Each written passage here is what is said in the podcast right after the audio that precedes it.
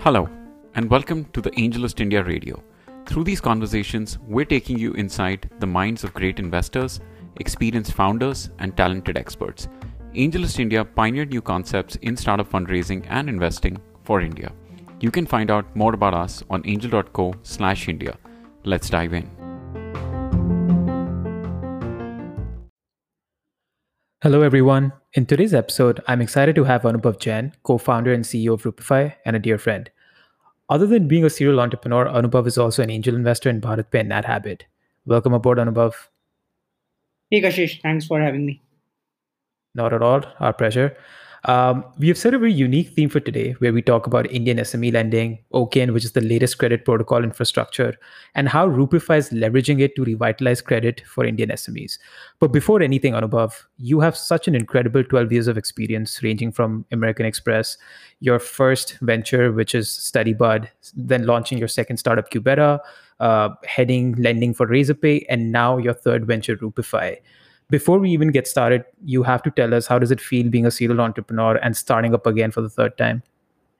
Okay. Uh, while starting up always feels uh, amazing, I think the whole serial entrepreneur thing sounds like a serial killer to me. So I don't know whether it's good that in 12 years I have had three startups. Uh, if you ask me honestly, I would prefer to you know continue to build a company for for five ten years uh, create a much bigger dent, uh, solve a bigger problem, rather than do two or three startups. So, uh, but yeah, it's always amazing to to go back to the drawing board, uh, solve a different problem, and uh, and that's what we're doing. So uh, excited about it.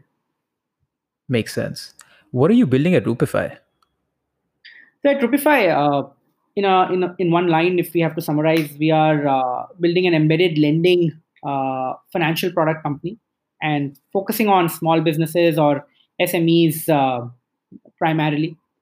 And the model that we are following is uh, something that we have been able to arrive at after doing uh, a lot of research. Uh, from my previous exit from Qbera till the time we started Rupify, uh, we spent a lot of time looking at uh, what Indian SMEs want, what's their nature, what's their behavior on financial products, what's the current market looking like do they have access problem? Do they have problem with uh, the kind of products that have been tailor made for them? Do they have issues with uh, with pricing and many other things? So basis all that research what we've decided is uh, we'll go ahead and work with anchors and build a embedded lending ecosystem that solves for three three primary problems when you talk about lending which is uh, acquiring at a lower cost, getting a better stream of data for underwriting. And the third, which is most important, is uh, solving for collections. So that's essentially, in very brief, uh, what we are currently doing at Rupify. Got it. Makes sense. Um, I'm really curious. What's your focus these days at Rupify, especially since the pandemic had has such a adverse effect mm. on the Indian ecosystem, uh, especially uh, with the SMEs? Yeah, I think uh, I would say it's it's both good and bad. That has happened uh, because of pandemic. So now more and more small businesses, while they are struggling, and there is a lot of uh, impact, especially as you go deeper and deeper to the to the micro and the smaller enterprises they've had quite an impact because of the pandemic. But on the flip side more and more of them are now looking to expand and go digital uh, because of absence of physical interactions face to face business uh, customer walk-ins in uh, brick and mortar stores. Uh, it has forced businesses to think of going uh, digital. What hmm has happened in India is over the last decade is from the time the Flipkart came and then the Snapdeal, Ola, uh, the Zomato, Swiggy, consumers have gone digital. Their needs are serviced uh, through digital platforms, and consumer lending and consumer payments have been disrupted. But when you look at SME, they still transact offline, they still pay offline, they still uh, consume financial products in the same way as they used to. So because of this pandemic, I think for us the focus has been how can we find out newer and newer channels of getting these small businesses online on the digital wagon and that has actually helped because since we work with marketplaces anchors uh, platforms and digital aggregators uh, the focus has been that how can we work with them to get more and more smes on board? Not just help them do their transactions in terms of purchase or sales but also help them pay for those transactions using some kind of a credit uh, enjoy a flexible financial product uh, make digital payments a part of their uh, day-to-day cycle uh, and that digital payment is through a Rupify credit line right? So this right. line of flexible revolving pay as you use uh, completely uh, digital product that we have created for smes i think that's been the biggest focus. And in the last few weeks i think what we've done is we've opened ourselves and said that hey uh, we don't think there is a sector or an industry that we'll go after while the pandemic may have an impact on some sectors which are booming like the essentials or the pharma or the kirana are doing well uh, but travel hospitality and some other segments are, are badly impacted. For us it's about helping smes across the board right? Correct. Uh, the more the impact in fact i would say the, the industries that are most impacted i think there is the they are in a much bigger need of something of this sort. Of course we'll have to uh, make sure that whatever we do we do within the boundaries of uh, limited risk and profitability.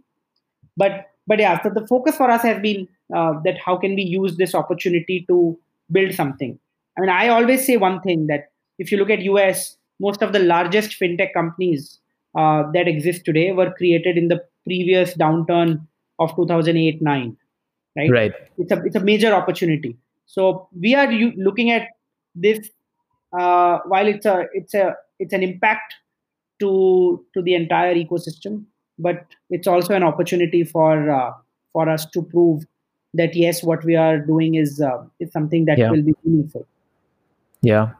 Definitely, definitely a catalyst, right? I mean, now you are just kind of succumbed to adopt digital first solutions as much as possible.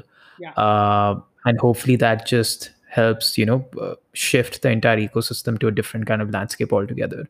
But um, Anubhav, actually, you know, I think that my, my first question probably should have been that can you help define the significance of the Indian SME uh, sector uh, to, to the country and what it means to our GDP? Yeah, sure. I think uh, small businesses in India they they account for uh, almost forty percent of the GDP, so which is huge.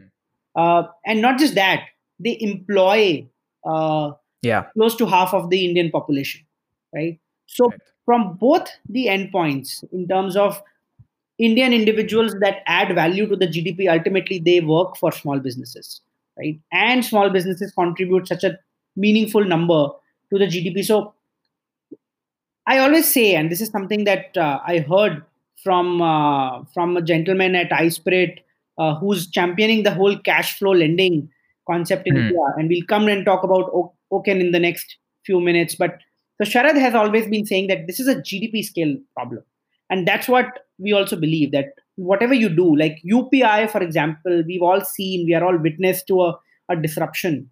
It was a I mean, P2P and P2M payments is is a GDP scale problem, right? That has Right. been solved.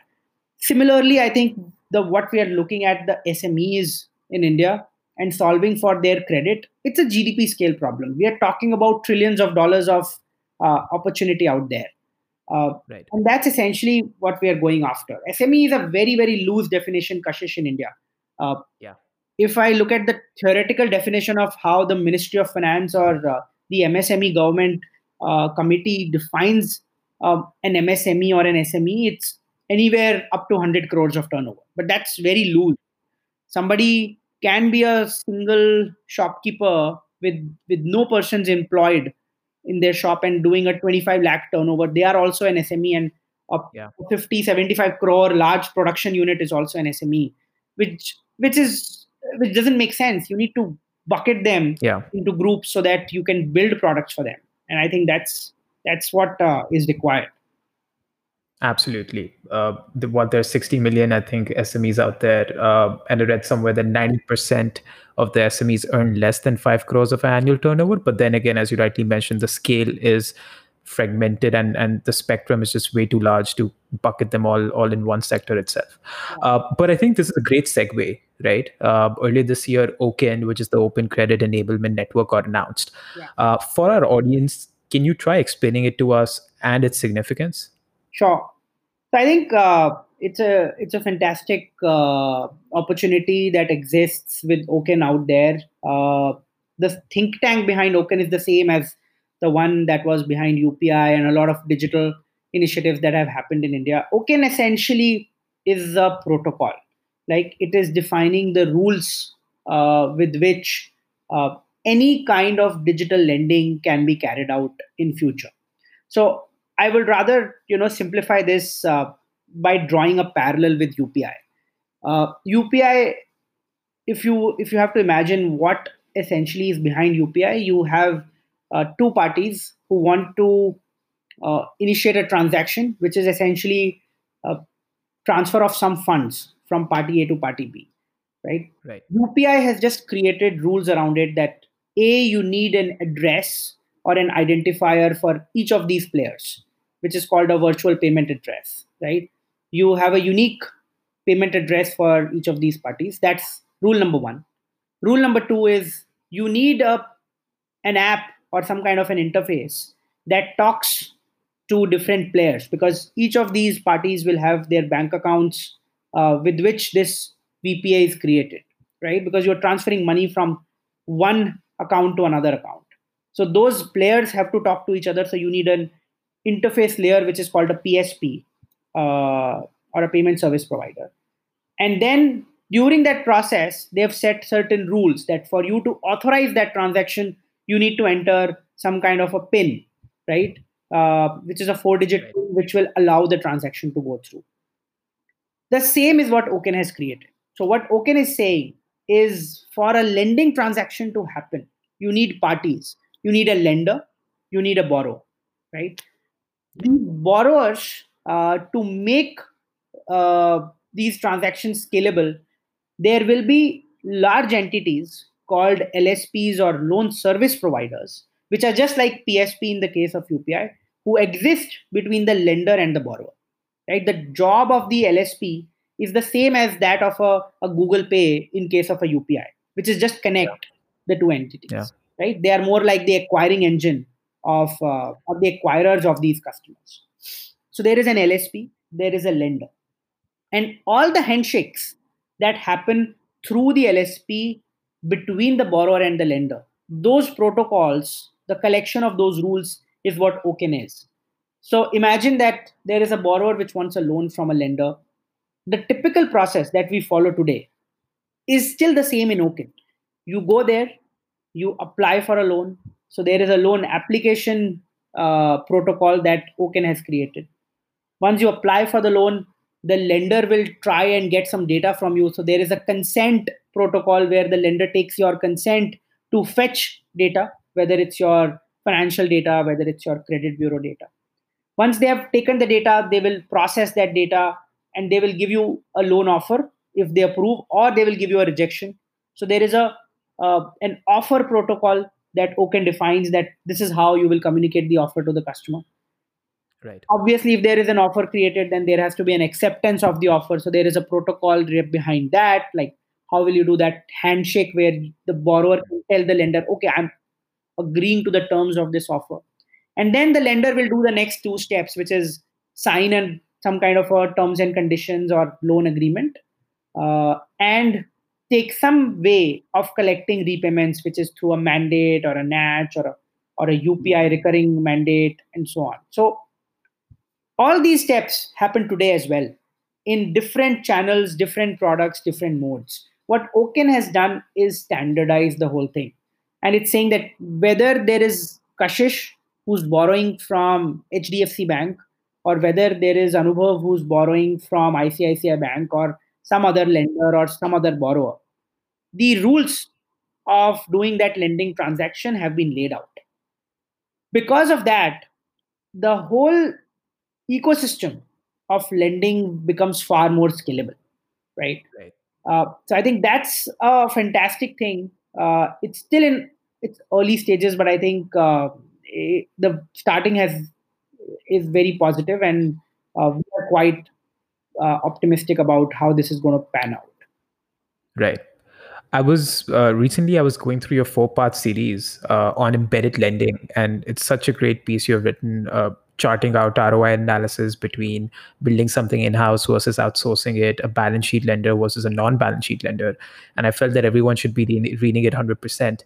Um, what exactly is an embedded lender, and and how is that pivotal for Rupee uh, Rupify's genesis? Yeah, I think uh, again, I'll go back to the research that we did. What we realized is that because of digitization, what has happened is there is a lot of uh, there are a lot of players that have come in. Whichever sector you take, whether you take logistics, whether you take e-commerce, whether you take uh, food, you take uh, transportation, travel, there are a lot of organized players that are coming in. So the middlemen and the the fragmented market that always existed in India has gone away right? And it's not just true for india it's actually globally. So that's that's a that's a that's a move that has happened in developed economies as well. So right. with the growth of uh, internet penetration and smartphones and uh, access to high speed uh, connectivity i think everything is moving digital. Because things are moving digital i think financial products uh, are also be moving to digital ecosystems. And because of that, most of these marketplaces and most of these uh, uh, you know sector agnostic ecosystems that are being created for them to keep on increasing their margins because there is a lot of competition and and uh, the cost of doing a transaction uh, it has become so cheap that everybody is facing the pressure of uh, going after the same customer. So the acquisition costs have gone up, but the monetization has come down. So everybody is looking at financial products as the next thing that they would like to introduce to monetize this customer. Now, for that to happen, there can only be three ways. One, you you go and do a reseller kind of a, a a business model where you go and talk to a bank, NBFC, financial institution, insurance company, and try to offer that. Uh, that's difficult to do because everyone has their own systems, everyone has their own processes, right? So, how do you create a, a great customer experience there? The second is you do it yourself, uh, but not everybody has that as their core competence.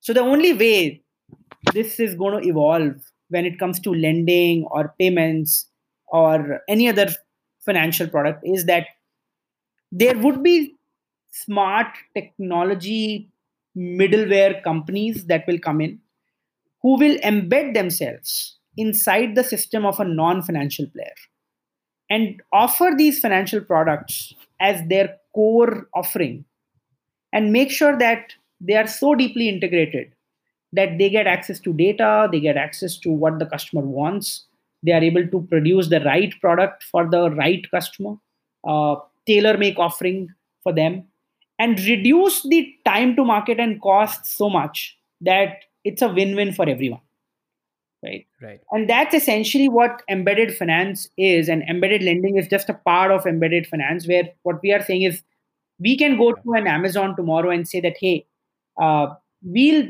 build systems that can be integrated into into your ecosystem so that whenever a consumer or whenever a seller needs a financial product they will not have to come to you. This will this is something we can preempt based on their cash flows and their behavior. And that's going to be a delight for everybody. So i think that's that's how uh, the whole embedded lending embedded finance ecosystem is going to pick up. Great. Got it. Uh, how far along is Rupify in its journey? So we are, I would say, we are still very early stage, but uh, we've got a promising response from the market, especially post pandemic. As I said, uh, one thing that has worked in our favor is a lot of these uh, anchors and marketplaces and platforms have have come to terms with the fact that there is a core business that they work in, and embedded finance and embedded lending is the right way for them to iterate and launch financial products in a quick time without investing too much capital. Uh, so they are more open to platforms like Rupify. So we've had an excellent response uh, from the market in the last three months. We are already live with uh, a half a dozen marketplaces and uh, going live with almost another 10 to 12 in the next couple of months. Uh, and I think these are exciting times for us because in just three months since launch of the products, we have uh, we've had uh, we've gone and become the preferred partner of two of the largest players in India. So still a long way to go, I'll say, Kashish. But but yeah, uh, in eight months, I think uh, we are quite excited with what response we are getting, both on the demand as well as on, on the supply side. Got it slightly pressed for time, but last question. Would love for you for, for you to tell us three things that you wanted to do differently while building Rupify as opposed to your previous ventures. Sure. I think uh, this is I, I would have a longer list rather than three, but if I have to say three things, first is uh, focusing on customer experience. I think uh, this is not something that I'm doing differently, but I'm kind of uh, building on top of it. Uh, what I realized is customer experience is underrated in India. Uh, it's a very, very powerful thing. In fact, uh, there are examples in Western world where customer experience itself can become a moat, right? I right. believe in that, and I think uh, that's something we are focusing on. The second thing we are doing very differently uh, compared to my previous ventures is super focus on using technology for anything which which is repetitive. Whatever processes we have and especially in lending it's so so critical that today if you look at banks and if you look at uh, traditional nbfcs they have people to carry out tasks. If they think that there is an added step that they want to add they add more manpower right? Uh, i would say there are a lot of such opportunity areas where it can be done with simple you know 10 lines of code so uh, those are the efficiencies that uh, we are focusing on at Rupify, where we are creating simple solutions using technology which can do away a lot of inefficiencies in the in the lending ecosystem primarily. The third is focus on design. I think uh, this is something we I have learned from uh, from one of our investors. So Kunal Shah from Cred is an investor in Rupify, and I think uh, there is a lot of talk about uh, how it's a very design focused app. Uh, I I think I love the fact that design can create uh, a, a, completely different uh, game for you. So, as an SME, I have never seen anybody talk about a very design focused product for them. Right? Small businesses are, I would say, the more the last in terms of treatment that they get when somebody designs a product for them. So design focus i would say is the third thing that uh, that we are uh, practicing at Rupify. So these are the three things I think I haven't done uh, so well in my previous uh, ventures, but really trying hard to do that. No, no, not at all. In fact, a lot of this is really inspiring. Thanks a ton, Anubhav. Uh, really glad to have you on this session today. Pleasure. Are you actively hiring? Yeah, we are. Uh, I think there are a few uh, positions we have, and I've already written about it uh, on my LinkedIn wall. So we are actively hiring. Uh, if anybody wants to get in touch, I think LinkedIn is the best platform for for people to get in touch with me, and I'm always I'm always available to have a discussion. Thanks a ton. Thank you for taking time out. Cheers. So much, uh, Kashish, and uh, have a good day. Thanks. Bye. Pleasure.